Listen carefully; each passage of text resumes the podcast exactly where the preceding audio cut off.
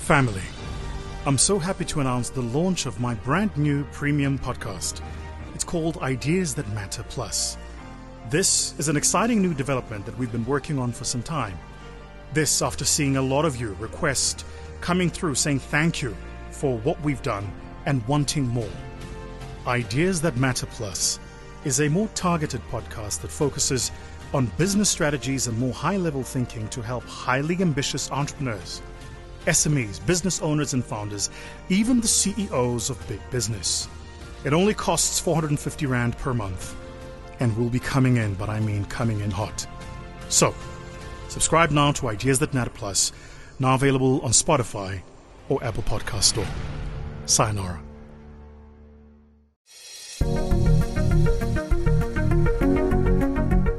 This podcast is proudly brought to you by My Growth Fund in partnership with Sound and Sounds Media. To have your podcast recorded, send an email to info at soundandsounds.co.za. That's I-N-F-O at S-O-U-N-D-A-N-D-S-O-U-N-D-S dot C-O.za. Hello, Vusi. My name is Francis Byaruhanga, all the way from Uganda. Um, your podcast has really turned out to be a map for me in my life, moving forward from the podcast of Maps and Mirrors. Amazing insights and phenomenal information right there. On the latest podcast, Quitting, I believe to me it appears that quitting is pausing the pursuit, where you kind of retrieve, figure out, reimagine, and then restart in a much better way. Thank you so much for those valuable insights. Keep doing your thing. It's time to take your seat at the table. Find out how with Vusi Thembekwayo as we discuss ideas that matter. A catalyst for bold action. Hello, family, and welcome to another episode of the VT podcast. Here we talk about ideas that matter. That was Francis coming in from Uganda, a beautiful country that is uh, home to the Baganda people as well as several other tribes. I've traveled to Uganda several times. In fact, I sit on the board of the largest accelerator, tech accelerator operating out of Uganda called the Innovation Village, run by my good friend CK Jaffet. And uh, Uganda is home to me. I love your beautiful country, Francis. So thank you so much for that testimonial. This week, friends, before we start, is a bit of a somber note. I wanted to pay homage and send a note of um, support at a difficult time like this for my incredible sister, Constance Ferguson who's lost her life partner, her friend, her best mate, her laiti, as they used to call each other, and our Chrotman, Shona Ferguson. Uh, Sis Connie, your loss is all of our losses, and I just wanted to say to you that from me, my family, and all of those I know who follow me, we send you um, strength at a difficult time such as this. No doubt this is a very difficult time for all of us all over the world. And those of you who listen to this podcast from other parts of the world that might not be aware of the work of the Fergusons, I cannot recommend it enough. In fact, just go to your Netflix and look up Kings of Joburg, and you'll know the incredible man we're talking about. A phenomenal gentleman, a talent, a leader, a dad, but I think just above all, a human being of incredible spirit. Sis Connie, once again, our deepest condolences for your loss. This week, friends, I wanted to talk about the curse of number one. What happens once you reach number one? See, if you study the literature, there is a lot of work done both by academics and those in practice in all sorts of pursuits, whether it's in sports or business, arts, and culture, who will tell you how you go from being a nobody to a somebody. How do you rise above the ranks? How do you conquer beyond the level at which you're currently competing? And there is techniques, tools, skills, training that you can use to rise above the average and stand out. All of that even if you get it right, even if you practice it perfectly, gets you just to that position of being recognized maybe in the top 10, usually somewhere in the top 20. So, what am I saying? Well, consider the top 10 100 meter athletes in South Africa, say. Now that we're in the Olympic season, this will be a good example all of them have a way of training, a regime that encapsulates not only their natural form, this thing we call your talent, but accelerates that natural form to allow them to reach a level of performance that makes them stand out. There is a regiment of training, of eating, of living. So there is a regime of doing things that gets you to that point. In business, where I work and practice, it's kind of the same, really. You start out somewhere and you follow a particular methodical process, and it takes you from one place to the next, the next, and then the next. I remember when I was in competitive public speaking. My journey in public speaking started out when I was in high school, and there was a regiment of training that my trainers at the time put us through that took me through the ranks. But once I reached the top 10, something shifts, something changes. And here's the shift and change. See, usually at the top 10 of a practice of anything, a few things happen. The first thing that happens is that everybody around you gets the benefit of a similar type of regiment of training that got them to that level. So your comparative advantage then begins to shrink because, well, naturally, you're now competing with people who are usually as gifted as you, as committed as you, and as scientifically capable as you are. And so then, the differential in results tends to shrink a wee bit. And at that point, your magic kicks in.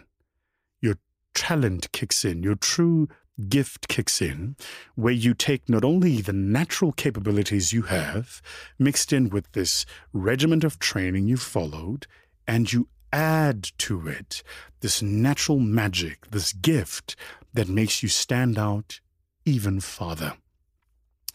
If you don't believe this, just go and watch, for instance, Usain Bolt's 100 meter race where he ran the 958 before he ran the 958, which to this day is still the fastest time on record for a 100 meter athlete. Um, just before he ran that time, I think Usain Bolt was eating McDonald's chicken nuggets or something. And they asked him at the time, Why are you eating McDonald's chicken nuggets? And he said, Well, you know, I was hungry and I just wanted to relax myself. Usain Bolt's entire comical character, the lightning bolt before the cameras, that laugh, that flashy character, those broad shoulders, and that beaming smile, was his natural talent, his gift, decoupling the pressure of the moment. And what happens to a lot of people as they ascend to the throne of number one is the pressure mounts. So, what do you do when you get to that point? And this is a fundamental part about my podcast this week The Curse of Number One. Why would I call being number one a curse? Well, think about it this way when you are number one, you become the standard, the template. You become the form, the book that everybody reads. And so, the minute you're number one, you lose the advantage of uh, surprise attacks because everybody sees you coming. After all, you're number one. The minute you enter the arena, your presence announces itself. The second thing you lose when you are number one, not only beyond the element of surprise, but you also lose the element of uh, doubt. What does that mean? See, when a number two or number three doesn't reach their natural peak performance, people can justify that and go, well, you know, he wasn't in season. When a number one doesn't reach it, people then start saying, he's just not good as he used to be. So, whereas society used to give you the benefit of the doubt, the minute you become number one, you no longer get the benefit of the doubt. But the third thing you lose when you're number one, and this is arguably the one thing that's most important. You lose the element of being invisible. Why invisible? When I was in competitive public speaking, I was invisible. Invisible to my competitors all over the world, invisible to the judges, invisible to the entire ecosystem until I won. And what happens when you win is your visibility now means everything you do after that is shone under the spotlight, the glare, and the attention of everybody studying your every move. So, for instance, my techniques were studied, my diction was studied, my orientation was studied. Even my weaknesses were carefully studied. People knew that I was far better at prepared speech than I was at the impromptu. And as a consequence, every competition following that, my competitors worked really hard at impromptu to try and unseat me. Because I am now visible. So, we all hunger for being number one. And it doesn't matter what it is you do, whether you work in corporate or an entrepreneur, somebody who practices in the arts, whether you're a member of the family, the community, the church, the choir, we all naturally, as human beings, want to reach the status of being better than everybody else around us. And if you want to argue here that you don't, I'll tell you now, you're either lying or you've not been involved in a competitive pursuit everybody in a competitive pursuit enters the ring, figuratively speaking, wanting to be number one. So, the curse then of number one is quite simply this. The curse is that when you reach number one, everybody wants to beat you. Imagine it this way if you're number one in the practice of any craft, there is a big red dot that frames the target, and you're the one everybody is trying to hit. And that's why I call this podcast The Curse of Being Number One. Jack Welch, when he took over General Electric, used to talk about his strategy taking over General Electric. At the time he entered the business, he had over 15 different business units in over 50 countries around the world. Jack Welch's entire strategy was in any market where we can't be number one, two, or three, and in any business where we can't be number one, two, or three, we exit. And indeed, he did so. He exited most businesses and most countries, but what was left behind were markets and countries in business units where they were either number one, two, or three. But if you aggregate the position they held, you'll find actually that they were number two, which means, as a consequence of that, Jack Welch multiplied shareholder value but operated number two businesses. To this day, we study him in management sciences as the doyen of leadership and management of large, complex multinationals. But he ran a number two on aggregate business. Think back to the days before Uber was invented. Nobody thought about the Uber of anything. Today, almost everybody building an app that aggregates an ecosystem and creates communal access with a rating system that gives credentials and ratings to the participants in that ecosystem calls it the Uber of because that's what happens when you're number one. In fact, just Didi, if you think about it, is a copy of the Uber business model. That's what happens when you are number one. Number one carries a lot of weight behind it because every move you make is carefully studied by those behind you on the attempt to pip you at the proverbial post. One final example. Almost everybody in the world of marketing studies Coca Cola. Coca Cola, much like Unilever, is like the university that you go to when you're in the world of marketing. But you'll hear very few people talk about or study PepsiCo. Well, why is that? It's because PepsiCo has a natural position of number two, even though, by the way, the business models of Coca Cola and PepsiCo are very, very different. Coca Cola wants to own every type of drink that you have. PepsiCo wants to own a meal in every time you're having a meal. So they want to own something in your breakfast, your lunch, and your dinner. And in the in between meals, they want to own a snack that you're having intermittently. Very different business models. But you hear very few people in the world of marketing study PepsiCo rather than those that study Coca Cola. It's because Coca Cola has a perceived position of number one, and as a consequence, is the template that everybody studies. So, why am I saying this? And why is this the idea that matters in this week's podcast? Well, it's the idea that matters in this week's podcast because here is how successful number ones stay there. First, when you reach the position of number one, you no longer feel the need to announce yourself. The announcement is made. So, for instance, even in my businesses or in our investment firm, there have several successes we've had over the past six months that we've said nothing to the market about. Why? Because in my mind, relative to those we're competing with, we're occupying the number one position. Me announcing what we're doing would be me telling them the strategy and the playbook as I'm playing out my strategy and playbook. So silence, quiet, stillness preserves my element of surprise. Today, we own assets in parts of the economy that my competitors are completely unaware of, and that becomes my element of surprise. The second thing you want to do when you become number one is you want to speak only about what you've done long after you've done it. You see, the number two and three feel the need to prove themselves. They're looking for their title shot, so they're constantly calling out the champion. But if you're number one, then what you do is you play your game, you make your moves, and four moves down the line, you announce the move you made four moves ago.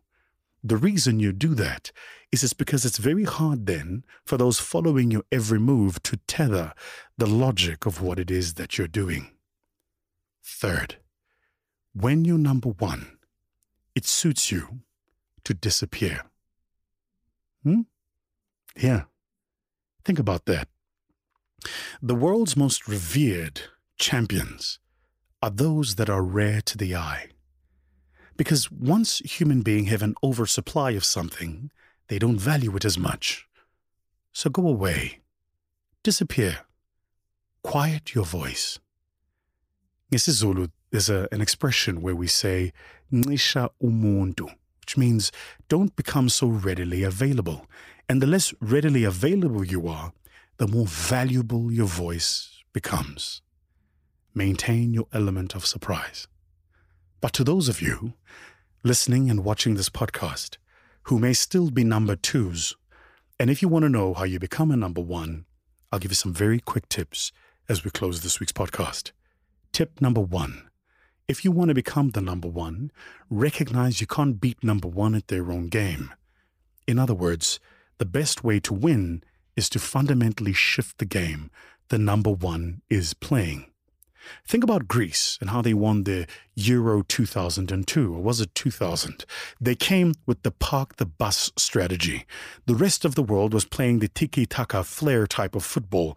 Greece played defend, defend, defend, and only time they'd get a break and counterattack that score one goal and defend the rest of the game. Shifted fundamentally the way the game was being played.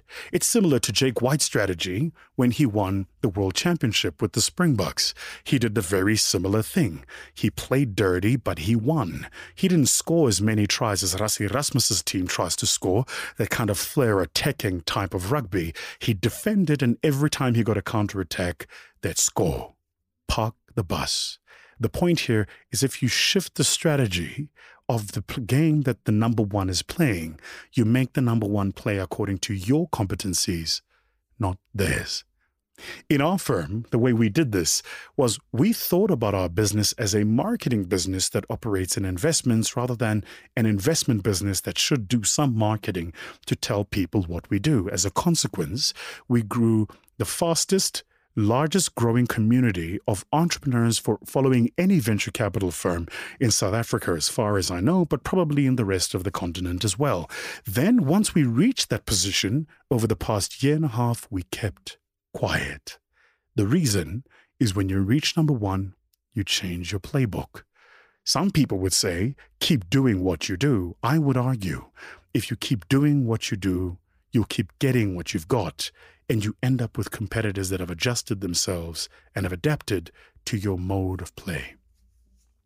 Third, and finally, if you are number two and you want to become number one, this is probably the most important piece of advice I'm going to give you, is you have to ask yourself the question, what are you doing that is marginally better, different, or more committal to the time than that which the number one is doing? If you're putting in less effort, not thinking as vigorously, not planning as hard, not taking as many risks, you will never take that number one seat away from the incumbent. So, friends, family, that's this week's podcast on Ideas That Matter. We love hearing from you, so I'd love for you to send us a voice note like Francis did and tell us all about these podcasts and what it is that you enjoy. Thank you so much for joining our podcast this week. From me, Vusi Thembekwayo, the team at My Growth Fund, and our partners at Sound and Sounds in our studios in Joburg. Sayonara. This podcast was proudly brought to you by My Growth Fund in partnership with Sound and Sounds Media.